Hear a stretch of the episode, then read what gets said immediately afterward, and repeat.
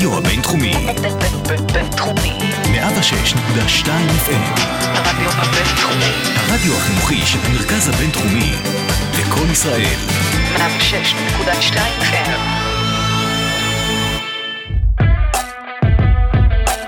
Talking Lauder, הפודקאסט הרשמי של בית הספר לאודר לממשל דיפלומטיה ואסטרטגיה במרכז הבינתחומי הרצליה. עם הילה רודד ושרון ברסלר. שלום לכולם, ברוכים השבים לעוד פרק בפודקאסט הרשמי של בית הספר לאודר לממשל, דיפלומטיה ואסטרטגיה במרכז הבינתחומי. אני שרון ברסלר, אני הילה רודד. והיום אנחנו נעסוק בנושא שמלווה אותנו בעצם, אפשר לומר, מקום המדינה, אה, אבל הרבה מאיתנו לא מייחסים לו הרבה משמעות וקצת מתייחסים אליו כמובן מאליו, והוא למעשה דעת הקהל הפנימית בארצות הברית כלפי מדינת ישראל. לדעת הקהל האמריקאית כלפי ישראל יש הרבה השפעה על ההתנהלות של אה, ארצות הברית מול מדינת ישראל, וגם בהרבה מובנים אחרים. ראינו את זה במבצע שומר החומות, ראינו את זה בהתנהלות השוטפת אה, ובהסכמים שונים. ובשביל לדון בנושא, אנחנו שמחות לארח כאן את אה, דוקטור אמנון קווארי. אה, אמנון קווארי הוא מרצה וחוקר בבית ספר לאודר, הוא מומחה לפוליטיקה אמריקאית, והוא משמש כראש המעבדה לחקר דעת קהל אמריקאית ביחס אה, לישראל. אמנון, טוב שבאת.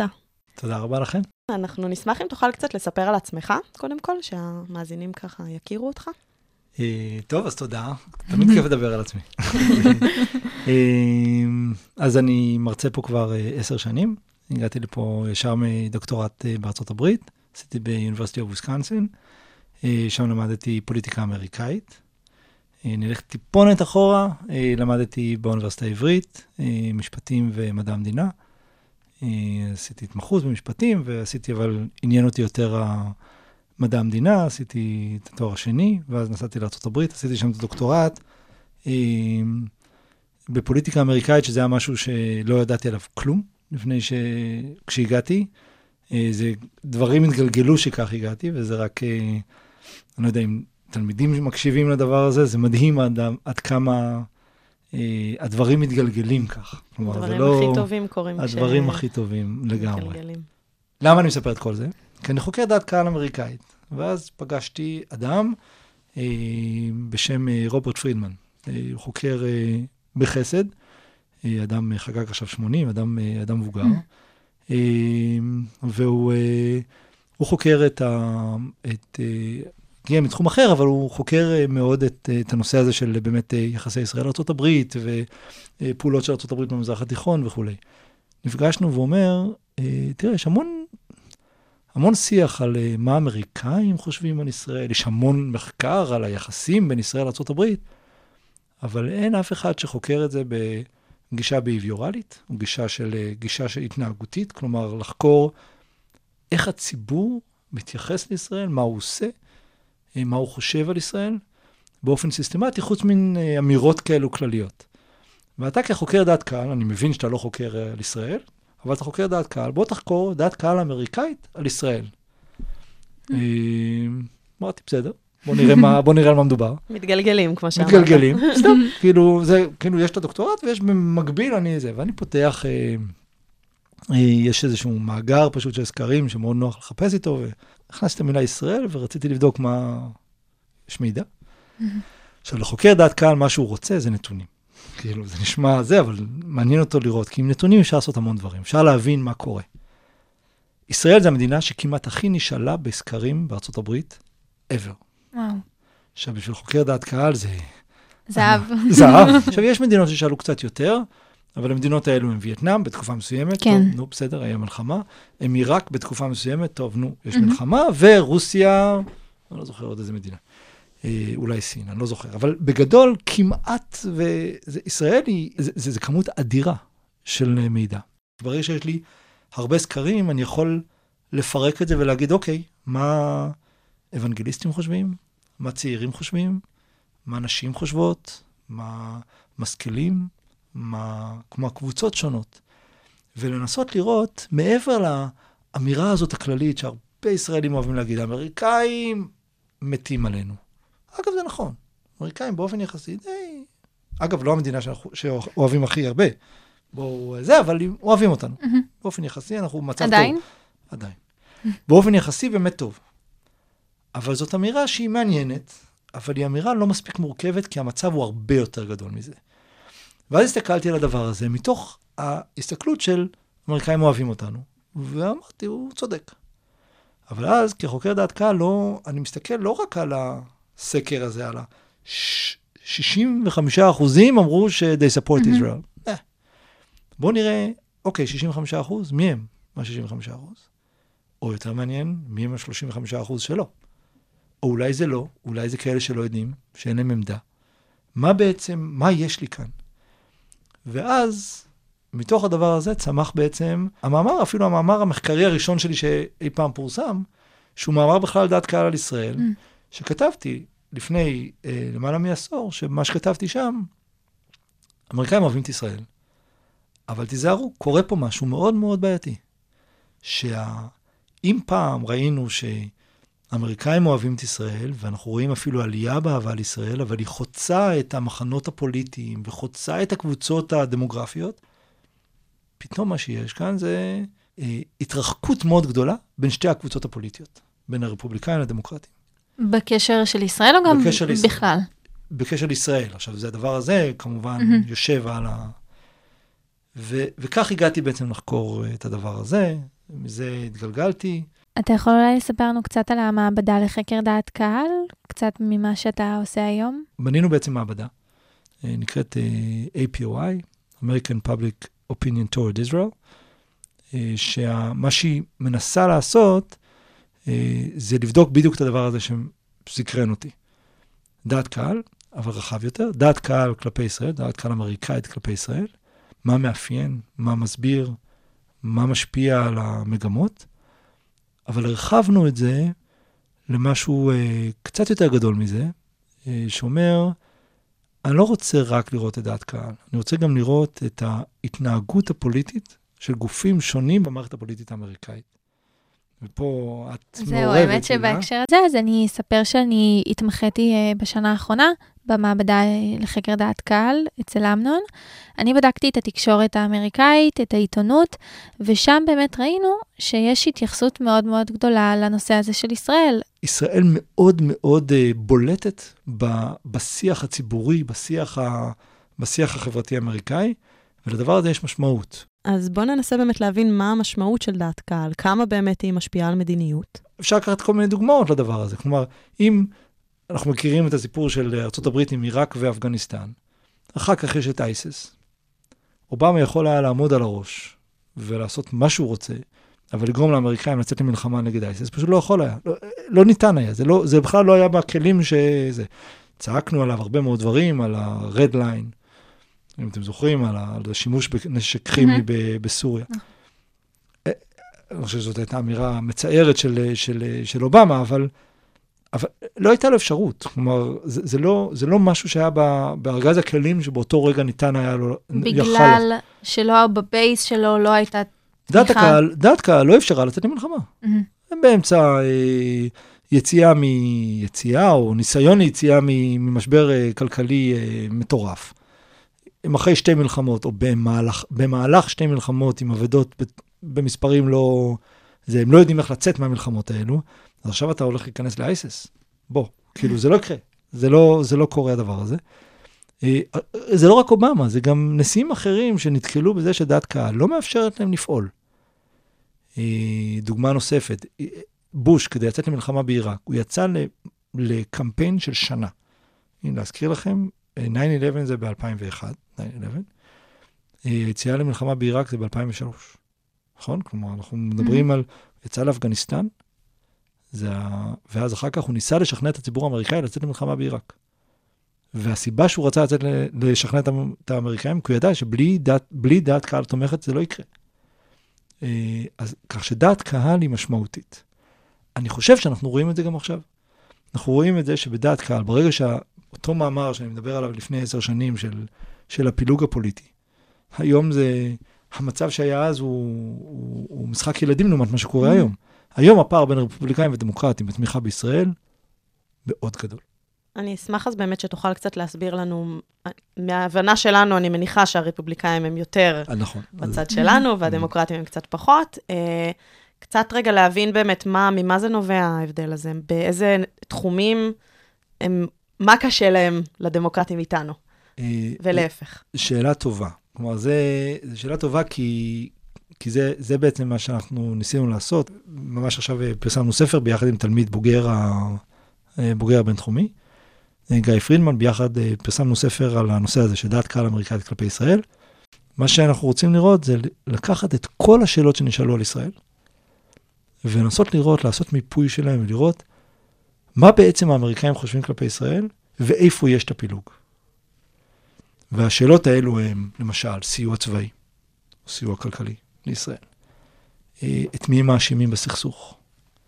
אה, את, את מי הם מועדים יותר, ישראלים או את הפלסטינים? האם הם תומכים בהתערבות צבאית? כלומר, שאלות שונות שנוגעות ב, ב, ב, במכלול הדברים שקושרים בינינו, ישראל, לארצות הברית. ואנחנו רואים שההבדלים הרפובליקאים ודמוקרטיים הם בהכל. וואלה.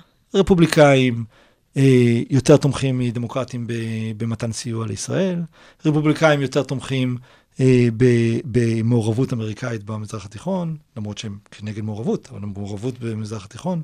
הם יותר, אמרתי בסיוע, נכון, סיוע כלכלי, למרות שרפובליקאים פחות תומכים בסיוע כלכלי, אבל הם תומכים בסיוע כלכלי בישראל. אה, רפובליקאים יותר אוהדים את ישראל מאשר את הפלסטינים, רפובליקאים יותר אוהדים את ישראל בכלל, כשאלה עד כמה אתה favorable view of Israel, אה, וכן הלאה, כלומר, וכל הסדרות האלו, אנחנו רואים שרפובליקאים יותר בכל דבר אחר. אז בעצם מה שקרה זה שהמצב היה קיים כבר שנים אחורה, וזה פשוט הלך והקצין אה, לכל אחד בדיוק. לכיוונו שלו. בדיוק. עכשיו, מה שאנחנו מראים, שמה שקרה זה אה, תהליך שבו אה, בהתחלה הרפובליקאים לוקחים עמדה יותר פרו-ישראלית, אפשר לדבר על הסיבות לזה, יותר פרו-ישראלית, וכמו מה שקורה ב, אה, בהרבה מאוד סוגיות פוליטיות, ברגע שמפלגה לוקחת על עצמה עמדה, היא מייצרת אה, מקום ל, ל, למתח בין-מפלגתי ושימוש אלקטורלי. ואז הרפובליקאים לוקחים עמדה יותר פרו-ישראלית. הדמוקרטים, אם כתגובה לרפובליקאים או מסיבות אחרות, שאפשר גם עליהם לדבר, לוקחים בהתחלה, לא משנים יותר מדי את דעותיהם. אנחנו רואים בשנים האחרונות ירידה בתמיכה בישראל. אתה חושב שהירידה הזאת בתמיכה מהצד הדמוקרטי, שנזכיר גם למאזינים שכרגע השלטון הוא בידי המפלגה הדמוקרטית, נכון. זה משהו שאנחנו באמת צריכים לדאוג ממנו? זאת אומרת, זה ירידה בתמיכה ברמה של יש מצב שארצות הברית תפסיק לתמוך בישראל, או שזה בקטנה, ככה... אה, אני, לא- דבר ראשון, אני לא חושב שאנחנו נגיע למצב שארצות הברית לא תתמוך בישראל. ארצות הברית בסופו של דבר יש לה אינטרסים במזרח התיכון, ישראל חלק מהאינטרסים שלה, ולא, לא, ארצות הברית לא תלך מפה. אה, לפחות לא בעתיד הנראה לעין, הדברים יכולים להשתנות, יכול להיות שפתאום ארה"ב לא, לא תתעניין. צריך לזכור, גם ארה"ב בסופו של דבר הייתה לה, היה לה, ישראל הייתה חשובה לה במשך הרבה מאוד שנים, למרות שהסיבות שה, לחשיבות השתנו לאורך הזמן. אם זה מלחמה קרה בזמנו, ואז ישראל היא בעצם.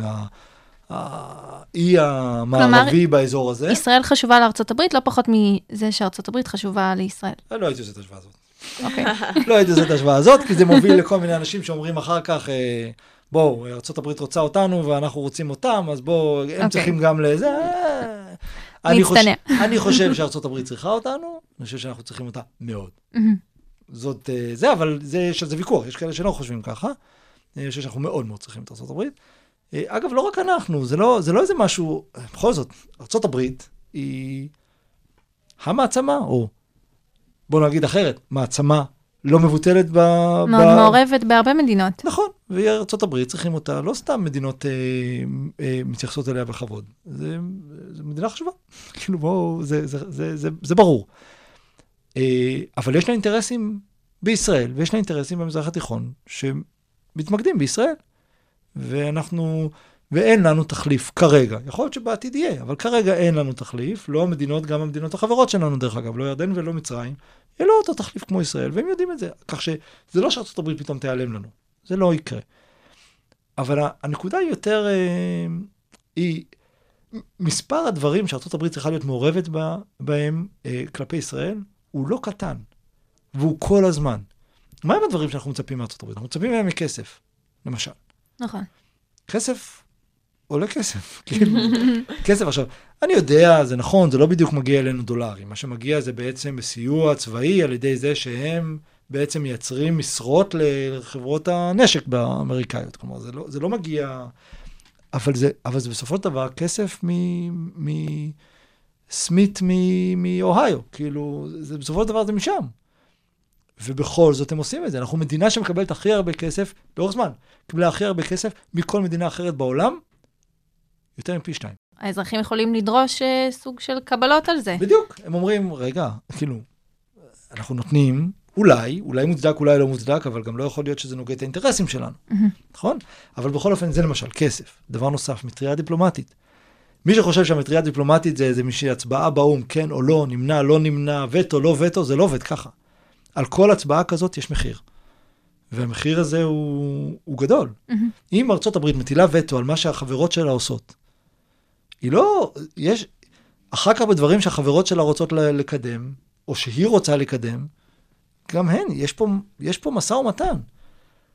הברית עסוקה מאוד בלא להגיע לווטו, ולהגיע למצב שמדינות או לא מעלות, או אם מעלות, ית- יתנגדו ביחד איתה, כדי שזה לא יגיע למצב הזה. יש לזה מחיר. הדברים האלו, וזה דוגמה, דוגמה נוספת, וכמובן, ה, ה, ה, החיבור הזה, המטריה הזאת בקשרים הבילטרליים, למשל הסכמי אברהם, כל הדברים האלו, יש, ארה"ב היא המעורבות. אם ארה"ב לא תהיה מספיק אוהדת את הדברים שאנחנו עושים, יכול להיות שהרצון שלה לתמוך בכל הדברים האלו יקטן. זה לא אומר שהיא יוצאת מפה, זה לא שהיא תיתן לנו ל- ל- להתפרק. אבל יש, יש חשיבות לכך שהיא תתמוך בנו. תתמוך בנו מתוך איזשהו רצון של תמיכה, גם בלחץ. רואים את זה עכשיו עם הסיפור הזה של אה, שומר החומות, שהיה ביקורת על זה, נכון שהוא עשה את זה בצורה שקטה, שהיה ביקורת על זה שבהתחלה אומנם הוא, הוא נתן יד חופשית לישראל, אבל אחר כך הוא לחץ עלינו בעצם להפסיק. ביידן, אני מדבר על נשיא כן. ביידן. לוחץ גם מתוך חוסר הסכמה. הוא לא רוצה שיהיה, ש, שה, שהדבר הזה, הוא לא, הוא לא הסכים עם זה, אבל גם בלחץ מאוד מאוד גדול של המפלגה הדמוקרטית. אז כשאנחנו מדברים בעצם על לחץ אה, במפלגה הדמוקרטית, זה בעצם מתייחס לחילוקי דעות בין חברי המפלגה. איך בסופו של דבר זה יכול להשפיע על מדיניות? דבר ראשון, השיטה הפרלמנטרית והשיטה הנשיאותית היא מאוד מאוד שונים. אה, חברי המפלגה הדמוקרטית אה, חייבים לנשיא הרבה פחות. להזכיר, הם נבחרו בעצמם, והם הולכים עכשיו לבחירות בעוד שנה וחצי, הם הולכים לבחירות לבד, בלעדיו, כדי להיבחר בבית נכון. הנבחרים, ושליש מהם בסנאט. אה, אז הם מחויבים יותר לבוחרים שלהם. הם מחויבים לבוחרים שלהם, ואז אתה מקבל, אה, אה, נבחר נציג דמוקרטי, שהוא מגיע מאזור בחירה שהוא פחות ליברלי, עם רפובליקאים ש... שלא רוצים לקבל את הלחץ על אה, על ישראל, והוא צריך לשכנע אותם שהוא, אני לא חושב שהם מחליטים על בסיס על ישראל, אבל הדברים האלה, הם לא רוצים להכעיס את הציבור האלקטורלי שלו. מצד שני גם, יש דמוקרטים שמגיעים מאזורי בחירה מאוד ליברליים, שאם הם יתמכו בהמשך המלחמה, הם מקבלים על זה אש. אני יודעת שיש איזושהי חבורה ממש אה, בתוך המפלגה הדמוקרטית, נכון. שאיך הם נקראות? הסקוואד, הגנג. ה- נכון? אני אשמח זה, אם תספר עליהם טיפה. זה, זה באמת, הסקוואד זה, זה באמת אה, רביעיית, זה ספציפית גם זה, זה נציגות, חלקן מוסלמיות, חלקן לא, אבל, אבל, אבל הרעיון הוא שזה, שהם סמן יחסית שמאלי במפלגה הדמוקרטית, ומי שעשה, קרא עליהם הסקוואד, או הפך אותם למין אה, שק חבטות כזה, זה דווקא טראמפ. הוא ניסה להראות, אתם רואים, זאת המפלגה הדמוקרטית. המפלגה הדמוקרטית שונאת יהודים. אנחנו גם קצת אה, דמוקרטית, תרמנו אה, לזה עם החסימה של החברות קונגרס לגמרי, שרצו שאנחנו להגיע. אמרנו לארץ. להם, לשתיים, אה, להגיד, אתם לא יכולים להיכנס לישראל. וזה אבל- מקצין את הקיטוב גם עם נשיא ארה"ב טראמפ, שהוא רפובליקאי והוא... וזה, נכון, וזה בעצם מה שאני, שאני, במחקר שלי אני מנסה להראות. אני מנסה להראות, בעצם מה שקורה כאן זה תהליך ש, שבו נושא שלא היה פוליטי בעבר, הפך להיות נושא פוליטי מאוד משמעותי. אני לא חושב שעליו אה, מוכרעות בחירות. אתה לא- מתכוון שישראל לא הייתה ישראל- פוליטית בעבר, ישראל לא הייתה פוליטית והפכה להיות נושא פוליטי. טראמפ קיבל את זה ככה, זה לא שהוא יצר את זה, אבל הוא מאוד חיזק את זה. הוא הבין שהוא יכול דרך זה להראות הישגים בנושא של מדיניות חוץ. אם ההישגים האלו היו משמעותיים או לא, אני לא חושב ש... אני לא, אני לא חושב שהכרה ברמת הגולן או בירושלים זה הישג פוליטי של נשיא. אה, ו, וטראמפ יצר, אה, ניסה מאוד לעשות, שהוא, שהוא מראה שהדמוקרטים מול הרפובליקאים בנוגע לישראל. ואמירה מאוד מאוד חזקה, שהוא אמר, אני לא יכול להבין איך מישהו שאוהד את ישראל יכול להצביע למפלגה הדמוקרטית. עכשיו, הוא- וואו, זה ממש... אה, מסגרת זה. לגמרי. הוא מסגר את זה לגמרי. אם זה עזר לו או לא, כנראה שלא, כי יש לו הרבה מאוד דברים שרצו על טראמפ בלי קשר. הזיק בעיקר אבל- לנו, אם אנחנו מסתכלים בטווח אבל הרחוק. זהו, וזה, וזה הדבר שלדעתי, וגם ההנהגה שלנו לא עושה כל כך יפה, אה, שבסופו של דבר הפוליטיקה האמריקאית, בסופו של דבר, כל מי שמכיר את הפוליטיקה האמריקאית יודע שאתה שמונה שנים נשיא, ואחר כך בדרך כלל מפלגה מחליפה. כאילו, זה מה שקורה, ובמקרה של טראמפ אפילו זה אפילו לא שמונה שנים, זה רק ארבע שנים. אתה לא קושר את עצמך עם מפלגה מסוימת, אתה פשוט לא עושה את זה. כי אם מה שאתה מבין שאתה צריך, זה תמיכה של העם האמריקאי, ואתה צריך את התמיכה של הקונגרס האמריקאי, ואתה צריך תמיכה של הנשיאים, אתה לא יכול לרוץ ביחד עם מפלגה מסוימת. כלומר, אנחנו כישראלים לא יכולים להראות איזשהו, וואו, תראו איזה חבר טוב יש לנו. והראינו את זה באופן מובהק. והראינו את זה באופן מובהק. אגב, הראינו את זה בהנהגה, בעיניי הראינו את זה גם בתקשורת, גם בעם? רואים את זה. ואנחנו, אה, בכל זאת, טראמפ לא סתם אהב אותנו, אנחנו מדינה עם התמיכה הגבוהה ביותר בטראמפ מכל המדינות בעולם. אני לא אשכח שהיה פעם אחת שנסעתי על איילון, הייתה תקופה שהיו שלטים. היו כן. ממש שלטי חוצות של עם ישראל אוהב את טראמפ. אני מניחה שזה אנשים פרטיים שעשו את זה, אבל זה- זה עדיין, זה היה וואו, כאילו, לא לא ציפיתי לראות דבר כזה. זה, ו, וזה, ואנחנו, ואנחנו תרמנו לדבר כזה, ולדבר הזה יש מחיר. טראמפ, מי שחשב גם שהוא ייבחר שוב, זה הרי, אז, אז ייבחר שוב. אז זה היה שמונה שנים. אחר כך הוא יוחלף, ובסוף זה יהיה דמוקרטים. כלומר, זה, זה לא, אנחנו צריכים להימנע מהפילוג הפוליטי הזה, ואנחנו לא, לא, לא השכלנו לעשות את זה. אנחנו לא השכלנו את זה בהנהגה, ואנחנו אה, אה, חיזקנו את זה על ידי תקשורת שהייתה פרו-טראמפ בצורה מאוד משמעותית. עם ביקורת וזה, אבל בסופו של דבר, התקשורת פרוט- בישראל, אתה כן, מתכוון. תקשורת בישראל. לא, לא, שמענו לא מעט את העובדה שטראמפ הוא החבר הכי טוב של ישראל. אז זה יכול להיות שמה שזה יגרום אה, לאמריקאי הממוצע, שהוא נניח אה, סולד ממדיניותו של טראמפ, והוא רואה שטראמפ מאוד אה, אוהב את ישראל, אז פתאום הוא גם יכול אה, לחשוב נגד ישראל? זה, זה, בעת, זה מה שקורה לנושאים שהופכים לפוליטיים. הם הופכים להיות, הם הופכים להיות ממוסגרים מפלגתית, והם הולכים, הופכים להיות משויכים. בסופו של דבר, איש, אדם מן הרחוב, ואגב, לא בגלל שהוא פחות חכם, אדם מן הרחוב, אמריקאי, יודע מעט מאוד על ישראל. יודע מעט מאוד על המזרח התיכון, יודע מעט מאוד על נושאי חוץ. הוא פשוט לא יודע, כי, כי לא יודעים. ישראל, לדעתי יודעים קצת יותר דרך אגב, על הרבה מאוד נושאים, אנחנו בסך הכל אוכלוסייה יחסית, אה, יחסית מודעת. גם אצלנו, לא כולם, אבל יחסית מודעת, ארה"ב לא מאוד. אה, אז כשהוא צריך לגבש עמדות, אז הוא, הוא מסתכל ימינה ושמאלה ואומר, מה, מאיפה אני מביא עכשיו את העמדה? מאיפה אני אחליט עכשיו אם אני תומך בישראל או לא תומך בישראל? אני מחפש את ה... מה שנקרא Q, רמז. אני מחפש את הקיצור דרך. מה היה הקיצור דרך? אם מנהיג מסוגל להגיד לי מה אני אמור לחשוב. אז אם אני רפובליקאי, ואני רואה שהרפובליקאים אומרים שהם תומכים בישראל, אז יופי, אני לא ממש יודע, אבל אני רפובליקאי והם Mhm. תומכים בישראל, אז אני תומך בישראל. אם אני דמוקרט, אני מסתכל, ופה המחקרים שלנו מראים דבר מעניין. זה לא שהדמוקרטים, ההנהגה הדמוקרטית מראה אנחנו לא תומכים בישראל. ההנהגה הדמוקרטית מראה יותר ויותר עמדה אה, שמנסה לעדן, לאזן בין, בין הצדדים. להרבה מאוד אנשים זה מאוד מורכב. במי אני תומך? מה שאנחנו מראים במחקרים ב-APOI, אנחנו מראים שדמוקרטים נוטים יותר להגיד שהם לא יודעים. עכשיו, זה לא שדמוקרטים פחות יודעים דברים אחרים. הנושא הזה הופך להיות נושא מורכב, כי אין להם את הקיצורי דרך, אין להם, אין להם במה להיאחז. לרפובליקנים זה מאוד מאוד ברור, מאוד ברור. ובצד השני זה כאילו לא ברור, אז לגמרי. אנשים הולכים לאיבוד. עשינו את זה במחקר, במחקר שעשינו ב-APY, מה, ש- מה שעשינו זה בדקנו, אה, בואו נסתכל על התקשורת האמריקאית, ונבדוק עד כמה מזכירים את ישראל, בדקנו אז את העיתונות. ניו יורק טיימס, USA Today, ו... אה, אני רוצה להגיד, אה, ווושינגטון פוסט.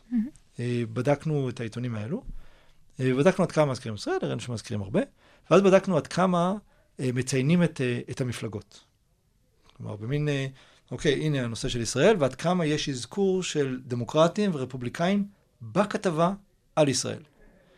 והראינו שאם בעבר בערך חמישה אחוז מהכתבות הזכירו את הדמוקרטים, ועוד חמישה אחוז הזכירו את הרפובליקאים, היום יש בערך פי שלוש אזכורים של רפובליקאים מאשר של דמוקרטים. מה זה אומר? שאני כקורא עיתון, אני מסתכל, אני רואה, אה, אני רואה מה הרפובליקאים אומרים, אבל אני לא כל כך יודע מה הדמוקרטים אומרים. אני יודע הרבה פחות.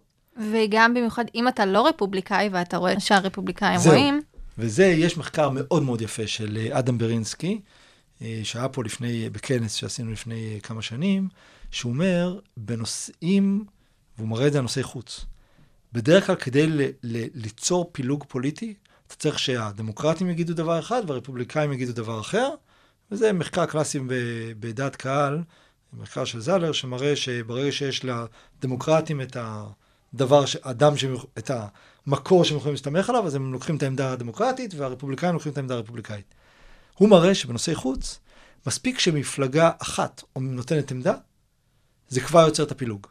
כי אז אנשי המפלגה, התומכים במפלגה בעצם לוקחים את העמדה של המנהיגים, והאנשים שאין להם פתאום, הם מסתכלים ואין להם מקור למפלג, של המפלגה שלהם, אומרים, אה, זה מה שהרפובליקאים אומרים? אנחנו הפוך. כנראה... אנחנו כנראה הפוך. וזה מתחזק ככל שהפילוג גדול יותר, והפילוג בארצות הברית, אתם מכירים, הפילוג בארצות הברית הוא מטורף.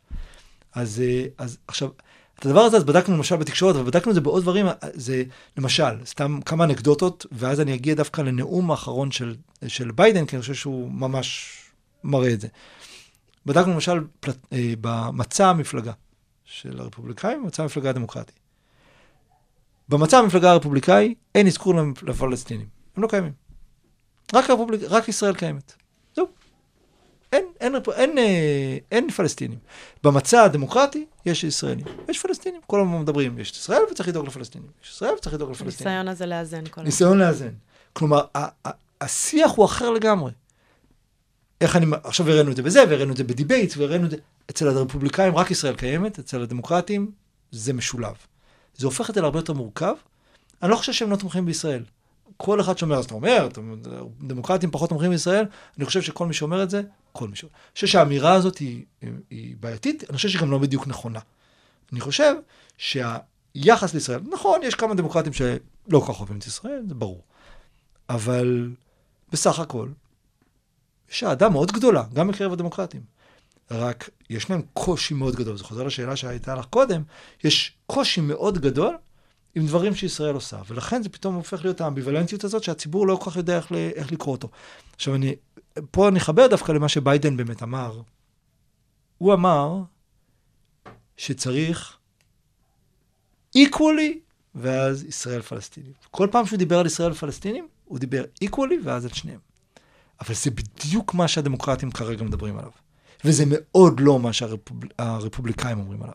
תלכו לנאומים של, אה, וחלק מה, מה, מההתמחות. מההתמחות, אה, אה, ממש בדקו את כל הנאומים של, אה, של טראמפ, הוא מדבר רק על ישראל. הפלסטינים פשוט לא קיימים עבורו. זה מאוד משפיע. מה משפיע? האם דעת הקהל משפיעה על האליטה הפוליטית, או האליטה הפוליטית משפיעה על דעת קהל? זה נושא שהוא מורכב, סליחה שזה גם דו-כיווני. וזה כנראה דו-כיווני, וזה באמת מזין את עצמו, אה, וזה, אנחנו רואים בחלק מהזמנים, בחלק מהתקופות שזה יותר, אה, זה דבר שבאמת אנחנו מנסים לבחון אותו, אבל, אבל הנקודה, אני חושב שבדיוק מה שאמרת, בסופו של דבר זה, זה דו-כיווני. המשמעות של זה היא, היא, היא, היא בעייתית. כלומר, המשמעות של זה, זה שלדמוקרטים, אם הרפובליקאים נותנים לנו אה, כמעט open check, מהמם.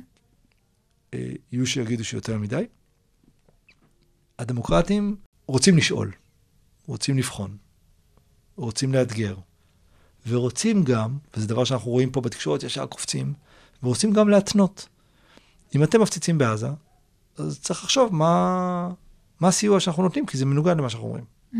אז אלה משפטים שאנחנו שומעים אותם ואנחנו ישר צועקים עליהם. אנחנו לא רגילים, אנחנו ישר אומרים, הם לא אוהבים אותנו. נכון. אני לא בטוח שזה לא אוהבים אותנו. אני, אני חושב שזה לא מסתדר עם דברים שהם... אולי הורגלנו גם. הורגלנו, זה לחלוטין, אבל זה לא מסתדר עם הדברים ש... שמתיישבים איתנו. אגב, נשיאים רפובליקאים בעבר איימו עלינו בהפסקת הסיוע אם לא, אם לא נקשיב להם. רייגן, בוש, נשיאים רפובליקאים מפוארים, ואיימו עלינו. ואנחנו זוכרים את האיומים של הדמוקרטים יותר, לפחות עכשיו.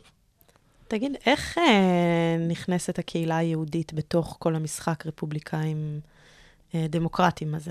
זאת אומרת, את, כאילו רואים נגיד איזושהי נטייה של היהודים ללכת יותר לכיוון הרפובליקני, או שזה לא המצב? אה, יש עכשיו מחקר חדש שיצא על מידת ה... כל הזמן יוצאים, אבל פשוט המחקר החדש מראה עוד יותר נסיגה של הציבור היהודי הצעיר מישראל, אה, התרחקות.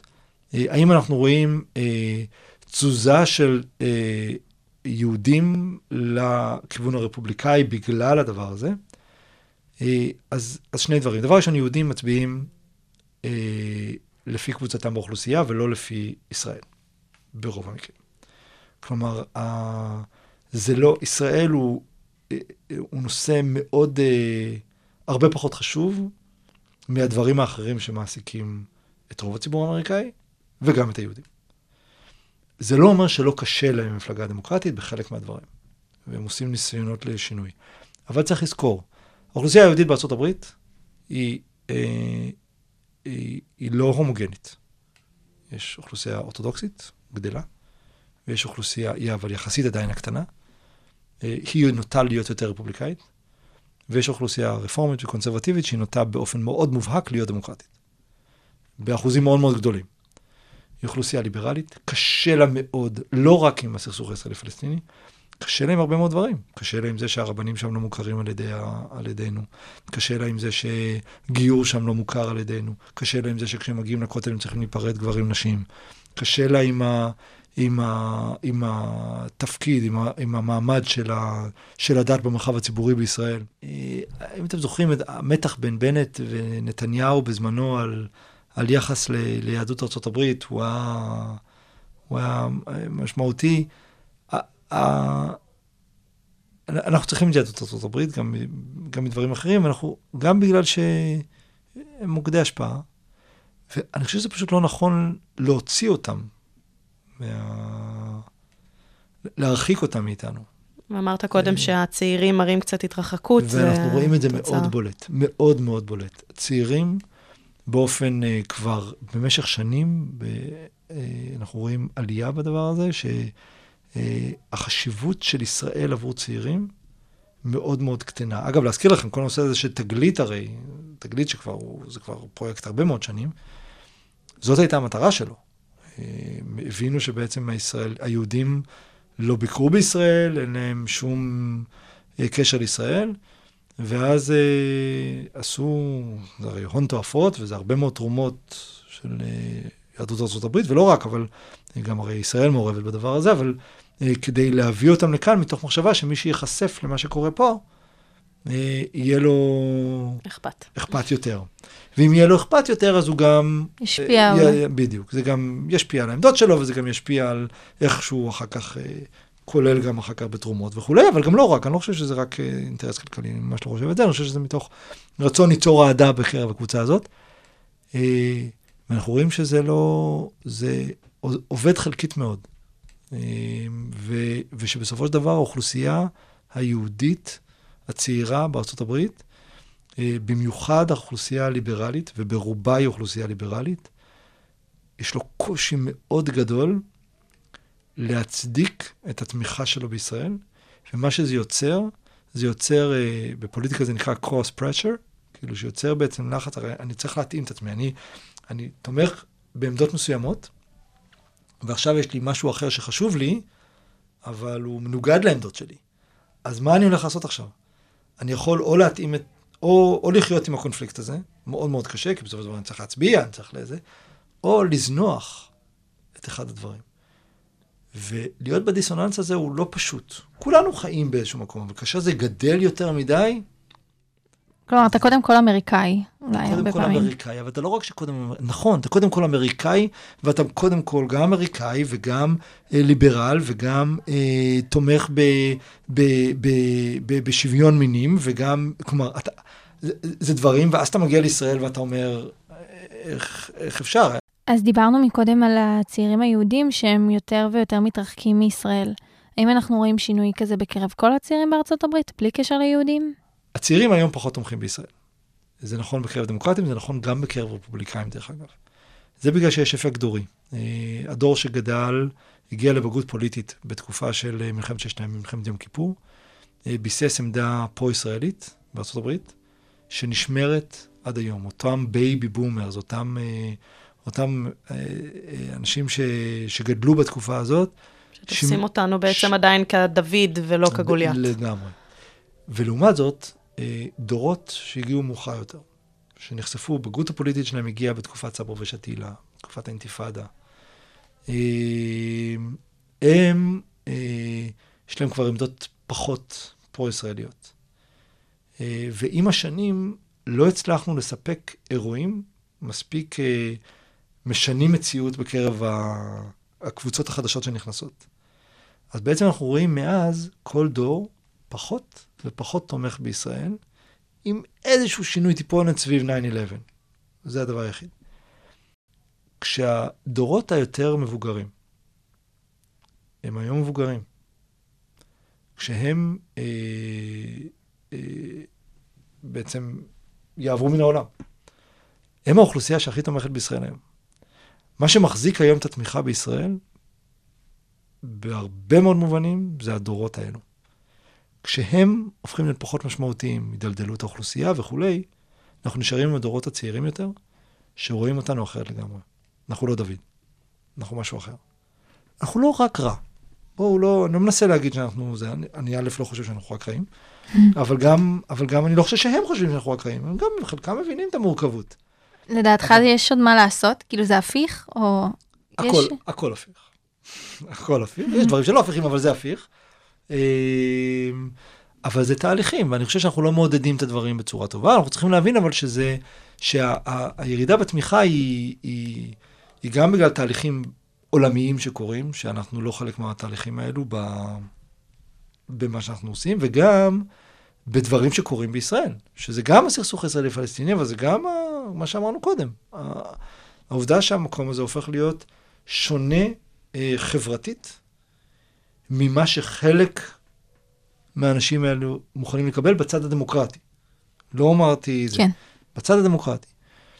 אה, אני חושב שאנחנו צריכים פחות לקחת צד, אנחנו לוקחים צד, לקחת צד זה לא דבר בריא, וזה שאנחנו בצורה מאוד בולטת, לקחנו צד, אה, את הצד הרפובליקאי בתקופת, גם בתקופת אובמה וגם בתקופת טראמפ. אה, מחליש את, ה, את, את היכולת שלנו לתמרן בתוך נבחרי הפוליטיקה האמריקאית עכשיו. אנחנו נתקלים בחוסר אהדה. אה, ושלא יהיה זה. ביידן, זה, ביידן הוא חבר טוב של ישראל. זה, אנחנו קיבלנו נשיא אוהד. אנחנו לא קיבלנו נשיא... אם תשימו אותו ליד כמעט כל מועמד דמוקרטי שהיה באותו, במערכת הבחירות האחרונות, זכינו. אז, אז, כלומר, גם בתוך המצב הזה, לא פשוט לנו. ו, ועשוי להיות עוד פחות פשוט. ויצטרכו להתקבל החלטות, יצטרכו להתקבל החלטות בארצות הברית, בקונגרס האמריקאי, בנוגע לסיוע, בנוגע ל, ל, ל, ל, ל, ל, לתמיכה כזו או אחרת. יהיה לנו קשה. לא בטוח שזה יהיה רע, אבל יהיה לנו קשה. לא בטוח, אגב, שזה רע לישראל שיהיה לנו קשה. גם זה, יכול, אפשר כן. לפרש את זה בצורה כזאת. אה, אבל אה, אני חושב שאנחנו צריכים לא לקחת צד. להבין, לא, לא חושב ש... לה, להפריד בין אה, את הרחבה בכותל, זאת החלטה שלנו, לא בגלל שאנחנו אמריקאים חושבים ככה או אחרת. אנחנו לא צריכים להפריד בגלל זה, אבל להבין שיש לזה מחיר. היה פה אה, נציגות של אה, חברי אה, קונגרס הדמוקרטים שהגיע לארץ. וישבנו פה לדבר איתם, היה מאוד נחמד, ו... והעליתי שאלה, עד כמה הדבר הזה מפריע? והם אמרו לי, בוודאי שכן.